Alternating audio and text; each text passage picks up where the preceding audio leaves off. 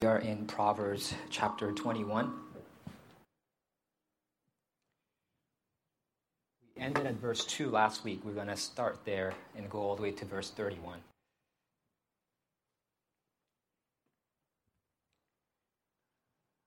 Let me pray for the reading and preaching of God's word.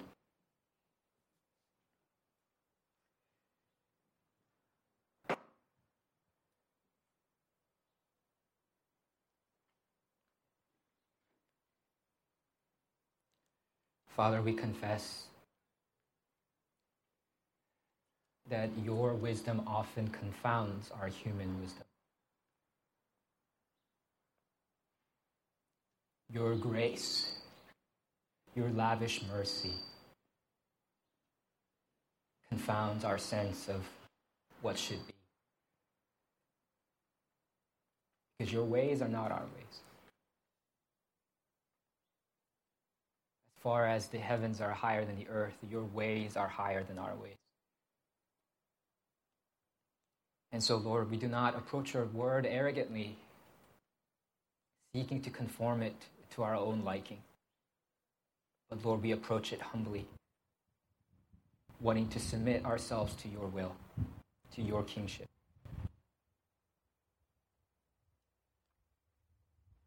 So, please address us now in the reading and preaching of your word.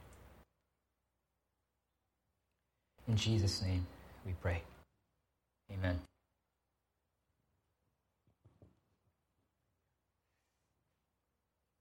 Proverbs 21, verses 2 to 31.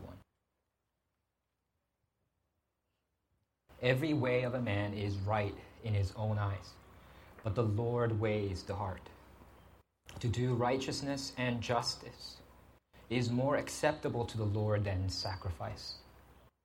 Haughty eyes and a proud heart, the lamp of the wicked are sin. The plans of the diligent lead surely to abundance, but everyone who is hasty comes only to poverty. The getting of treasures by a lying tongue is a fleeting vapor and a snare of death.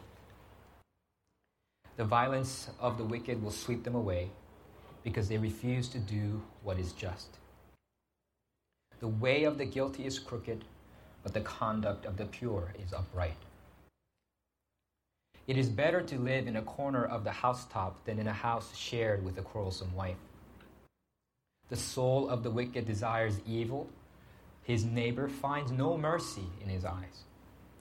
When a scoffer is punished, the simple becomes wise. When a wise man is instructed, he gains knowledge. The righteous one observes the house of the wicked, he throws the wicked down to ruin. Whoever closes his ear to the cry of the poor will himself call out and not be answered. A gift in secret averts anger, and a concealed bribe strong wrath. When justice is done, it is a joy to the righteous, but terror to evildoers. One who wanders from the way of good sense will rest in the assembly of the dead. Whoever loves pleasure will be a poor man. He who loves wine and oil will not be rich. The wicked is a ransom for the righteous, and the traitor for the upright. It is better to live in a desert land than with a quarrelsome and fretful woman. Precious treasure and oil are in a wise man's dwelling, but a foolish man devours it. Whoever pursues righteousness and kindness will find life, righteousness, and honor. A wise man scales the city of the mighty and brings down the stronghold in which they trust. Whoever keeps his mouth and his tongue keeps himself out of trouble. Scoffer is the name of the arrogant, haughty man who acts with arrogant pride. The mm-hmm. desire of the sluggard kills him, for his hands refuse to labor. All day long he craves and craves, but the righteous gives and does not hold back. The sacrifice of the wicked is an abomination. How much more when he brings it with evil intent?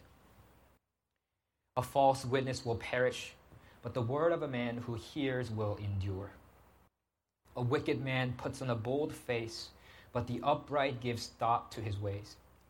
No wisdom, no understanding, no counsel can avail against the Lord. The horse is made ready for the day of battle, but the victory belongs to the Lord. This is God's holy and authoritative word. Justice is a buzzword nowadays.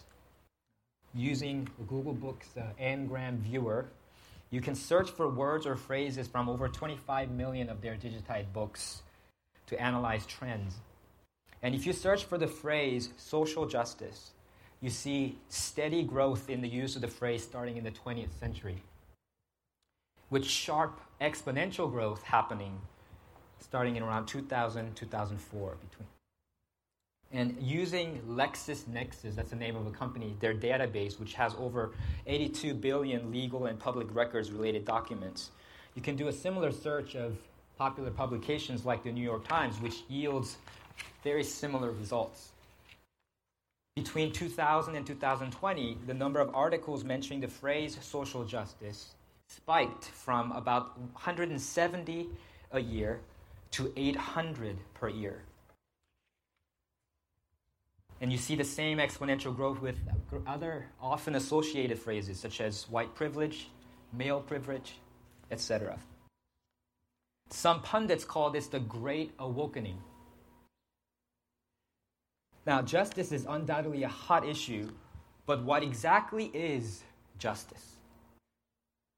Everybody seems to agree that justice is a good thing, but people disagree vehemently about what it should look like and how it should be attained. How should a Christian think about justice?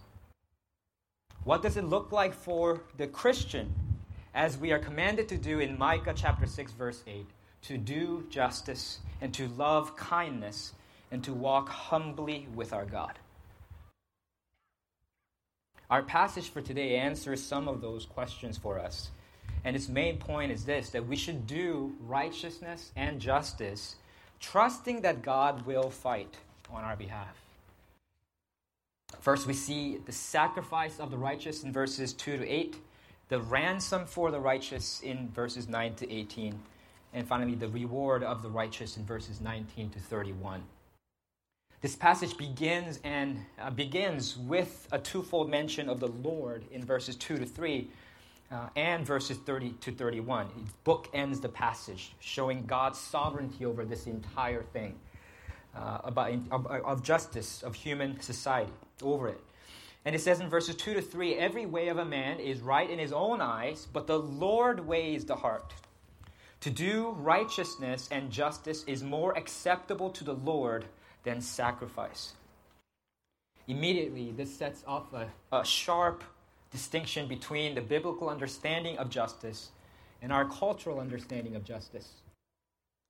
Righteousness and justice are not standards that are determined by man. It's determined by God.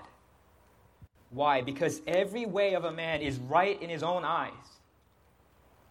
In our community group this past Friday, we talked about how this proverb reminded us of the refrain in the book of Judges that in those days there was no king in Israel. Everyone did what was right in his own eyes. This is the consequence whenever a sinful human being refuses to submit to Christ the King. Every man for himself. A sinful human being is incapable of correctly defining righteousness and justice because he is too prideful. He's too self righteous. He is too biased toward himself. Only the Lord who weighs the heart can be the true judge. Only He can be the arbiter of justice. This reality runs contrary to popular opinion because we live in a functionally atheistic society that tries to untether its ethical system from God's law. Once you lose that vertical accountability to God, what God says is right and just, once you're untethered from that, then all you have left is horizontal accountability.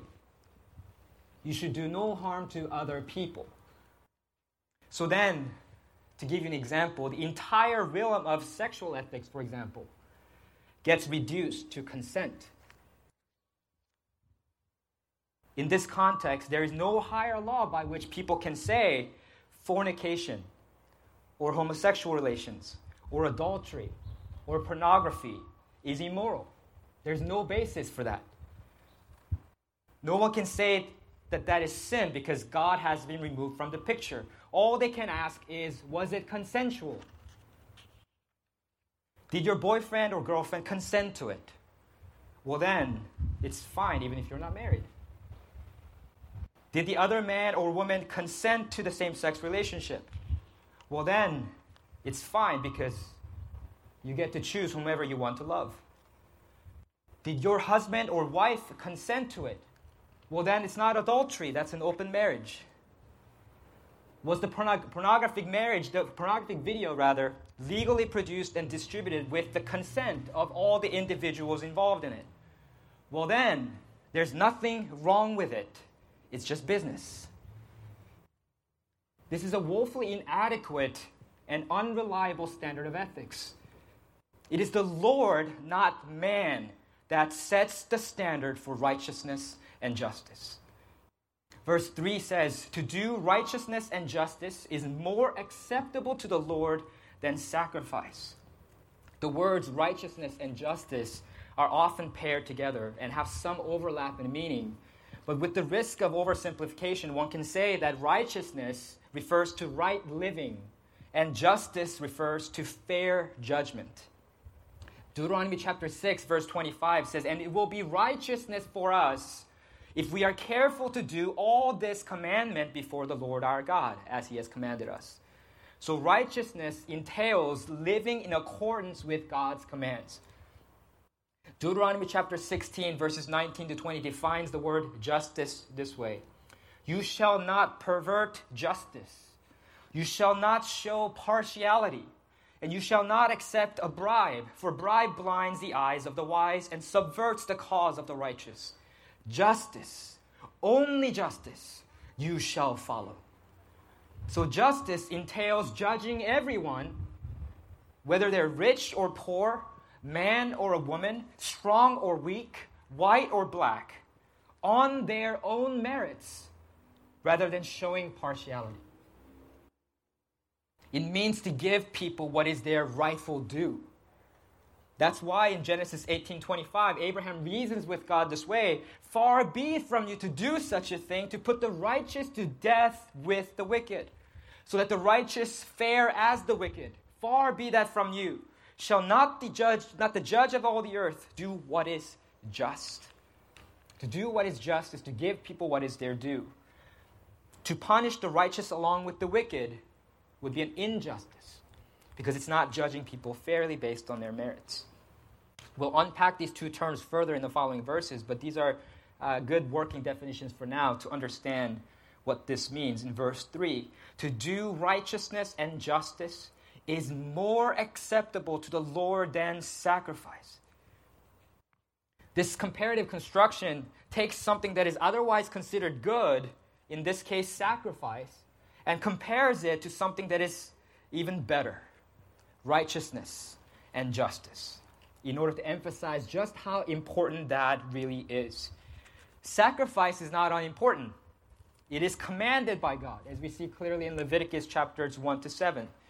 But to do righteousness and justice is more acceptable to the Lord than even sacrifice. And this truth, it's not, this is not an isolated incident. This truth echoes again and again throughout many pages of Scripture.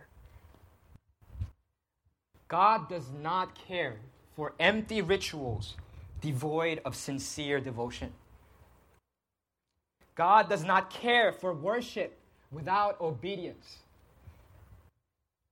That you are joining us this Sunday, whether here in person or virtually, is a good thing. It is commendable. God commands it and it's indispensable for your perseverance in faith. But is the rest of your life, Monday through Saturday, consistent with the faith that you profess? Does your day to day life bear out the truth that you sing on Sunday morning during the worship service? If people were to observe your life, would they conclude that you love God with your whole heart? Would they even know that you are a Christian? Verse 27 escalates this further. The sacrifice of the wicked is an abomination. How much more when he brings it with evil intent? Why do you might it's, it's helpful to ask why do the wicked even bother to bring a sacrifice to God? They do it to preserve a sense, a semblance of piety and respectability. They do it to maintain their own credibility in order to advance further their evil agenda. But the Lord abominates such sacrifice. He rejects hypocritical worship. God cannot be any more emphatic than Amos chapter 5, verses 21 to 24. I hate, I despise your feasts, and I take no delight in your solemn assemblies. Even though you offer me your burnt offerings and grain offerings, I will not accept them. And the peace offerings of your fat animals, I will not look upon them. Take away from me the noise of your songs. To the melody of your harps, I will not listen. But let justice roll down like waters, and righteousness like an ever flowing stream. Are you living rightly in your relationship with God and man? Are you judging fairly and giving people what is their rightful due? According to Jesus, even in the New Testament, Mark chapter 12, verse 33, to love God with all of your heart, with all the understanding, and with all the strength, and to love one's neighbor as oneself is much more than all whole burnt offerings and sacrifices.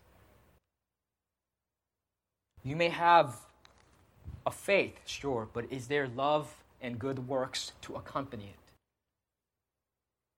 Do you love your neighbors enough to serve them, to share the gospel of Jesus Christ with them? Is your work characterized by integrity? Is your spending characterized by generosity?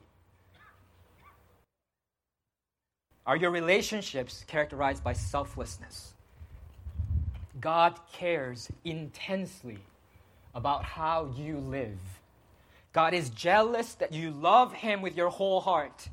God insists on your total allegiance. The sacrifice of the righteous is not merely a cultic thing, it entails an ethic. That's why Romans 12, verse 1 says, I appeal to you, therefore, brothers, by the mercies of God, to present your bodies as a living sacrifice, holy and acceptable to God, which is your spiritual worship. Then Solomon gives some specific examples of this in verses 4 to 8. Verse 4 says, Haughty eyes and a proud heart, the lamp of the wicked, are sin. Like verse 2, the, this verse also mentions the eyes and the heart. And the earlier uh, in Proverbs chapter 20, verse 17, it mentioned the spirit of man as the lamp of the Lord. That God, for to God, even the inner, the hidden inner person, the spirit of man is illuminated. He uses it to search our innermost parts. So this verse is continuing that imagery. It's saying that the God who exposes the spirit of the wicked, the God who weighs the proud heart, the God who sees the haughty eyes, denounces them altogether as sin. Something that misses the mark, the standard that he has set for us to meet. Those with haughty eyes and a proud heart forsake righteousness and justice. This is evident in their greed. Look at verses 5 to 6 with me. The plans of the diligent lead surely to abundance, but everyone who is hasty comes only to poverty. The getting of treasures by a lying tongue is a fleeting vapor and a snare of death. Here we see that the righteous are diligent and that the wicked are hasty in their attempt to gain wealth, which reveals their greed. They are willing to take shortcuts, they're willing to cheat others. They're, because they believe that the end justifies the means. So they get treasures by a lying tongue, but this is ultimately, this passage teaches us, futile because of God's justice. Whoever is quick to breathe out lies in order to gain an advantage over others will learn that their wealth is but a breath, a fleeting vapor that vanishes in a moment. He comes only to poverty and gets caught in a snare of death, in contrast to the righteous who, through patient diligence, not hasty schemes, arrives at wealth. Verses 7 to 8 continue this theme of divine retribution. The violence of the wicked will sweep them away because they refuse to do what is just. The way of the guilty is crooked, but the conduct of the pure is upright. Though the wicked do violence to others in order to get their way, in God's poetic justice, they will be undone by their own violence. As all of you know, the shortest distance between two points is a straight line. Though the guilty try to take shortcuts, their way is crooked. So they end up going the long way around and, in fact, never arrive at their destination. In contrast, the conduct of the pure is upright, it's literally straight. They are the ones who will prosper in the end. And then in verses 9 to 18, Solomon talks about the ruin of the wicked and how they will become the ransom for the righteous. But between these sections, we find an unexpected verse. Verse 9 says, It is better to live in a corner of the housetop than in a house shared with a quarrelsome wife. This same surprising thing happens between the next two sections of this passage as well. It says in verse 19, It is better to live in a desert land than with a quarrelsome and fretful woman. And these verses, if you're like me and you're just reading through it, come out of the blue, don't they? Like, what in the world is going on? What does this have to do with righteousness and justice? That's the theme of this passage. One of the most prominent metaphors in this book, in the book of Proverbs, is that of the woman or the wife as a personification of either wisdom or folly. So, for example, in Proverbs chapter 8, 35, Lady Wisdom says, Whoever finds me finds life and obtains favor from the Lord. And this was paralleled, as we saw in chapter 18, verse 22 He who finds a wife finds a good thing and obtains favor from the Lord. So often, literary units within Proverbs begin with an exhortation to listen to or find wisdom, and sometimes that's substituted by Proverbs about the wife as the organizing principle. Solomon's doing the same thing here. The comparison format of verses 9 and 19 bring to mind the comparison of verse 3, which began the first section of this chapter. To do righteousness and justice is better, is more acceptable to the Lord than sacrifice. It is better to live in a corner of a housetop than in a house shared with a quarrelsome wife. It is better to live in a desert land than with a quarrelsome and fretful woman. Even though Proverbs speaks repeatedly of the fact that it is a good thing to find a wife, a wise wife, just that it's a good thing to find wisdom, and that both things are a gift from the Lord. Having no wife is better than having a quarrelsome and foolish one. Living in a corner of the housetop, like living in the desert land, is a lonesome and tiresome experience. It means being exposed to the harsh elements, to the beating rain, to the scorching sun, and yet the Proverbs tell us such a life is better than sharing a house with a quarrelsome wife. This makes the obvious point that a, that a wife should strive to cultivate the gentle and quiet spirit that 1 Peter chapter 3 verse 4 tells us is very precious in God's sight. But it makes another less obvious point. Having the semblance of respectability by having a wife to share a home with, having the appearance of wisdom, being a scoffer who acts like he already has all the wisdom he needs is worse than being unmarried and unsheltered, is worse than being known as a simpleton who lacks wisdom. It is better not to offer sacrifices at all than to offer disingenuous sacrifices. It is better not to worship than to worship hypocritically without doing righteousness and justice. Verses 10 to 12 continue The soul of the wicked desires evil, his neighbor finds no mercy in his eyes. When a scoffer is punished, the simple becomes wise. When a wise man is instructed, he gains knowledge. The righteous one observes the house of the wicked, he throws the wicked down to ruin. Verses 10 and 12 repeat the words wicked and evil to bracket these verses. And the word ruin in verse 12 is the same Hebrew word that is translated evil in verse 10. And this repetition highlights once again God's poetic justice. The soul of the wicked desires evil to bring evil upon others, but God overthrows the wicked down to evil. In other words, they get what was coming to them.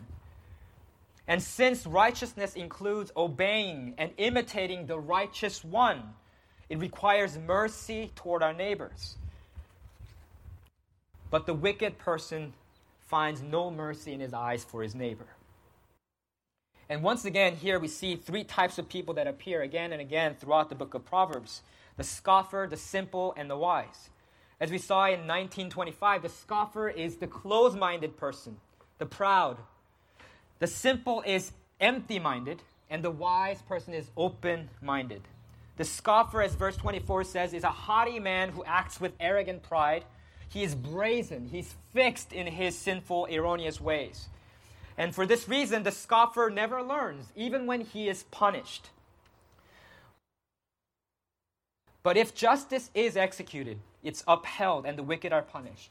The simple who sees that and learn, that sees the wicked punished, sees the scoffer punished, will learn and become wise. In contrast, to both the scoffer and the simple, a wise man only needs a word of instruction and he gets wiser still. That's the hallmark of wisdom, humility, the receptiveness toward the word of God. The wisest among men is the most teachable before God, while the foolish scoffer is incorrigible. And it's better to be a simpleton whose ignorance is exposed than a scoffer whose folly, folly is hidden. Just as it is better to live in the corner of the housetop than in a house shared with the quarrelsome wife. Then in verses 13 to 15, Solomon gives us more details about the demands of justice. Whoever closes his ear to the cry of the poor will himself call out and not be answered. A gift in secret averts anger, and a concealed bribe strong wrath. When justice is done, it is a joy to the righteous, but terror to evildoers. In order to do justice, and this is expanding our working definition of justice, we must not close our ears to the cry of the poor. Why? Because as we saw earlier in chapter 17, Verse 5 Whoever mocks the poor insults his maker. Because every human being, no matter how downtrodden and poor they are, is created in the image of Almighty God, there is a basic decency, basic respect that is owed to them, that is due to them. And that's not merely a matter of charity, it's a matter of justice. And for that reason, even though bribes are often effective in this sinful world, we must never receive or take bribes because doing so subverts justice for the poor who cannot afford to pay a bribe. And when justice is done, it is a joy to the righteous, but terror to evildoers, because the righteous know and can live confidently that their integrity will be vindicated in the end, while the evildoers will learn that they will be punished for their wickedness. Deuteronomy chapter 10, 17 to 19 says this The Lord your God is God of gods and Lord of lords, the great, the mighty, and the awesome God, who is, par- who is not partial and takes no bribe. He executes justice for the fatherless and the widow and loves the sojourner, giving him food and clothing. This is a wonderful passage because it juxtaposes how high and mighty God is. God of gods and Lord of lords, the great, mighty, awesome God. And he juxtaposes that with people who are most powerless in society the fatherless, the widow, the sojourner, the immigrant, the most vulnerable members of society, whose rights were often disregarded by people by people who were more empowered and better resourced. Giving them what is their due, these poor people, as God defines it, giving them legal protection, giving them basic provision. This is not a matter of charity, it's a matter of justice, giving them what is their due. This shows us how, how nuanced God's wisdom is, how nuanced the biblical picture of justice is, if you can't fit it neatly into our conservative or liberal political categories.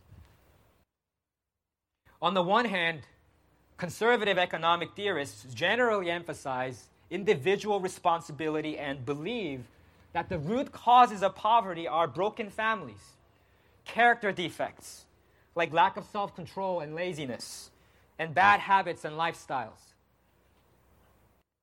They would applaud verses like verse 5. The plans of the diligent lead surely to abundance, but everyone who is hasty comes only to poverty. It's the lack of diligence and falling for get rich quick schemes that brings poverty. Or verse 17 Whoever loves pleasure will be a poor man. He who loves wine and oil will not be rich. It's the love of pleasure, a taste for luxury that leads to poverty. Or verse 20 Precious treasure and oil are in a wise man's dwelling, but a foolish man devours it.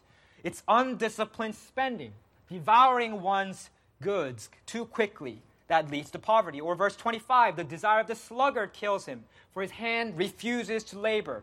It's sluggishness, indolence, that the unwillingness to work that leads to poverty. And they would be right. And it's for this reason they argue that there, that there being prosperity for some and poverty for some, they argue is just. Because people are different. Their work ethic is different. Their intelligence is different. Their character is different. So then, engineering equal outcomes for different people is to treat them unequally, which is inverted injustice, they argue. On the other hand, liberal economic theorists generally emphasize societal responsibility and believe that root causes of poverty are systemic injustices beyond people's control, such as racial prejudice, joblessness, educational deprivation, mass incarceration, redlining, etc. They would applaud verses like Proverbs 13:23. The fallow ground of the poor would yield much food, but it is swept away through injustice. It's the injustice of the wicked that wipes out the gains of the hardworking poor. Or chapter 21, verse 14 in our passage a gift in secret averts anger, and a concealed bribe strong wrath. The judicial system and the economic system are both weighted toward the powerful and the wealthy, keeping others trapped in poverty. And they too would be right. And for this reason, they argue that income inequality is fundamentally unjust. But they both miss a part of the picture because Scripture highlights both individual responsibility and societal responsibility. Both individual sins and systemic injustices. The Christian who seeks to do righteousness and justice must recognize both. And Proverbs carefully makes this distinction consistently. As I've said several times throughout the series, while the word poverty is used consistently in a negative way in Proverbs, the word poor is used consistently in a positive way. Poverty in wisdom literature is a result of divine judgment for sins such as laziness, stinginess, love of luxury, carelessness. But the poor are so because of circumstances that are outside of their control, such as societal injustice. And therefore, they receive God's special compassion and care. Chapter 21, verse 17, is not an exception to this rule. Even though the ESV obfuscates this by translating it poor man, that expression is literally in the Hebrew man of poverty. Whoever loves pleasure will be a man of poverty. Yes, the wicked should come to poverty. That is just. But we cannot assume, therefore, that all poor are wicked. Instead, our disposition must be one of mercy because we serve a God who has been merciful to us, even though we were all spiritually impoverished. God is described as the defender of the poor, orphans, widows, and immigrants. God will not listen to the cries of those who refuse to listen to the cry of the poor. The one who wanders from the way of good sense, though it might seem like they're doing just fine for a while, will ultimately rest in the assembly of the dead, as verse 16 says. Because as verse 18 says, the wicked is a ransom for the righteous and the traitor for the upright. The wicked seek to sacrifice the righteous for their own enrichment. They seek to use the righteous as stepping stones to gain and to climb the ladder of society. But in the end, they will be reduced to a ransom for the righteous, paying the price for the freedom, the vindication, and prosperity of the righteous. Having spoken of the ruin of the wicked, how they become the ransom for the righteous, Solomon finally speaks of the reward of the righteous in verses 19 to 29, which is again introduced by a better than proverb about the quarrelsome wife. And then it says in verse 21 Whoever pursues righteousness and kindness will find life, righteousness, and honor. Once again, the theme of righteousness and justice predominate this passage. And here, righteousness is paired with kindness. This is a wonderful verse with a pun on the word righteousness, which, depending on the context, can also mean vindication or salvation. So it says, Whoever pursues righteousness and kindness will find life, righteousness, or salvation, vindication, and honor. It's teaching us this don't be fixated on the pursuit of honor, on the pursuit of health, on the pursuit of wealth, on the pursuit of the worldly good life. Aim higher than that. Pursue instead righteousness and kindness. Pursue instead justice. And then, to your surprise and delight, you will find life, salvation, and honor. Look at verses 25 to 26. Desire of the sluggard kills him. The desire of the sluggard kills him, for his hands refuse to labor.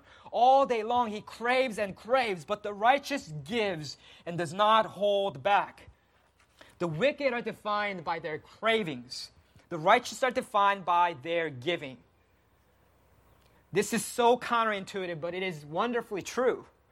If you are driven by your cravings, if you are concerned primarily with pursuing wealth, and pleasure, then you will hoard. But if you are primarily concerned with doing righteousness and justice, then you will give and not hold back. And you will learn that you cannot outgive God.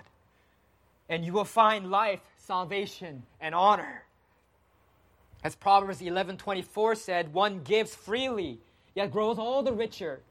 Another withholds what he should give, and only suffers want. Generosity, not stinginess, is the principle of prosperity.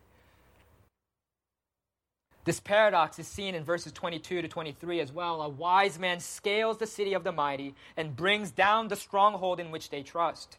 Whoever keeps his mouth and his tongue keeps himself out of trouble.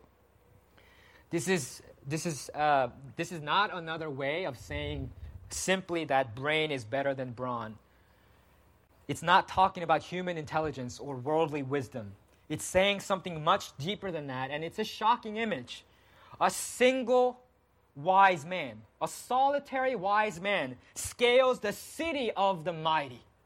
And after having climbed up, he single handedly brings down the stronghold in which they trust. The stronghold of the world's mighty fortified with their ungodly riches, connections, and power, is no match against a single wise man who is backed by the wisdom of the Almighty God. It is better to be alone on God's side than to be with the millions arrayed against God. And verse 23 is linked to verse 22 by the military metaphor. The word keep is the same word that refers to guarding or defending a fortress. And so this verse teaches that the security of the wise comes from guarding, defending his mouth by being judicious in his speech and refusing to speak evil, unlike the blabbering fool who gets himself into trouble. And this military metaphor is continued and brought to a climax in verses 30 to 31 at the end of this chapter. No wisdom, no understanding, no counsel can avail against the Lord. The horse is made ready for the day of battle, but the victory belongs to the Lord. Verses 30 to 31 form a powerful poetic pair in Hebrew. The words wisdom, understanding, counsel, battle, victory, they all end with the same vowel sound. And word no is repeated three times at the beginning of each phrase in the verse 30. And these poetic devices, this alliteration, and anaphora, they build toward this halting, this interrupting climactic declaration that nothing can avail against the Lord, which is the last word of verse 30. Words wisdom and counsel are often used in the context of waging warfare. Proverbs 20:18 says plans are established by counsel, by wise guidance wage war. Proverbs 24 6 says, For by wise guidance you can wage your war. In abundance of counselors there is victory. But this proverb assures us that no amount of counselors and worldly wisdom can prevail against the Lord. There is an insurmountable gap between the Lord and man. Like a biker that comes to a splattering halt as he sprints headlong into an immovable wall, thinking he can crush it. Human wisdom, understanding, counsel have no chance against the Lord. And this is why those who pursue righteousness and justice can rest assured in their ultimate victory, on their ultimate vindication. The horse is made ready for the day of battle, but the victory belongs to the Lord. As Jeremiah chapter 9, 23 24 says, Let not the wise man boast in his wisdom, let not the mighty man boast in his might, let not the rich man boast in his riches, but let him who boasts boast in this, that he understands and knows me that I am the Lord who practices steadfast love, justice, and righteousness in the earth. For in these things I delight, declares the Lord. As Emily shared during the prophecy, we live in a really broken world. We live in a sinful world, and we lament that. We mourn that. Wouldn't it be nice to live in a world where God's perfect justice reigns? Wouldn't it be nice to live in a world where all the wicked are punished justly and all the righteous thrive and flourish? But that's not the world we live in. And this points to something that is most important for us to understand.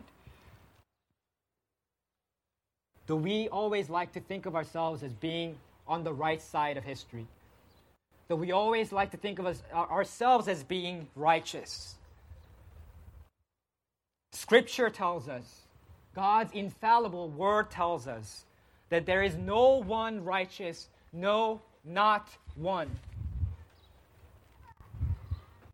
We think that those wicked people should be sacrificed for our flourishing, that they should be the ransom for the righteous.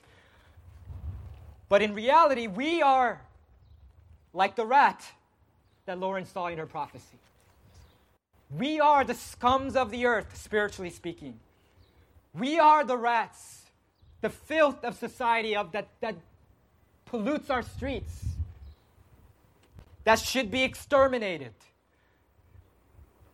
We are the ones who should be the ransom for the righteous one, Jesus Christ, the Son of God. That is what justice looks like. But instead, the righteous one, instead, Jesus Christ, for whom we should have been sacrificed. The righteous one gives his life and dies on the cross for our sins, for our vindication, for our salvation, so that we might live. Brothers and sisters, that's not justice.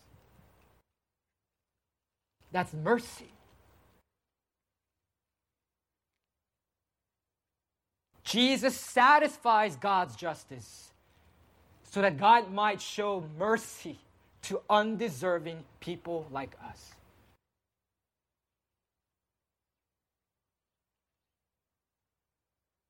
you want to live a life of righteousness and justice, the only way is to be gripped by the God whose steadfast love, whose faithfulness, whose righteousness and justice has made way for our salvation.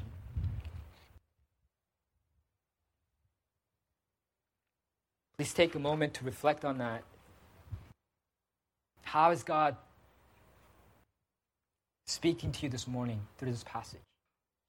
Comforting you, convicting you. And after you have reflected for a moment, we're going to respond corporately together by praying as a church.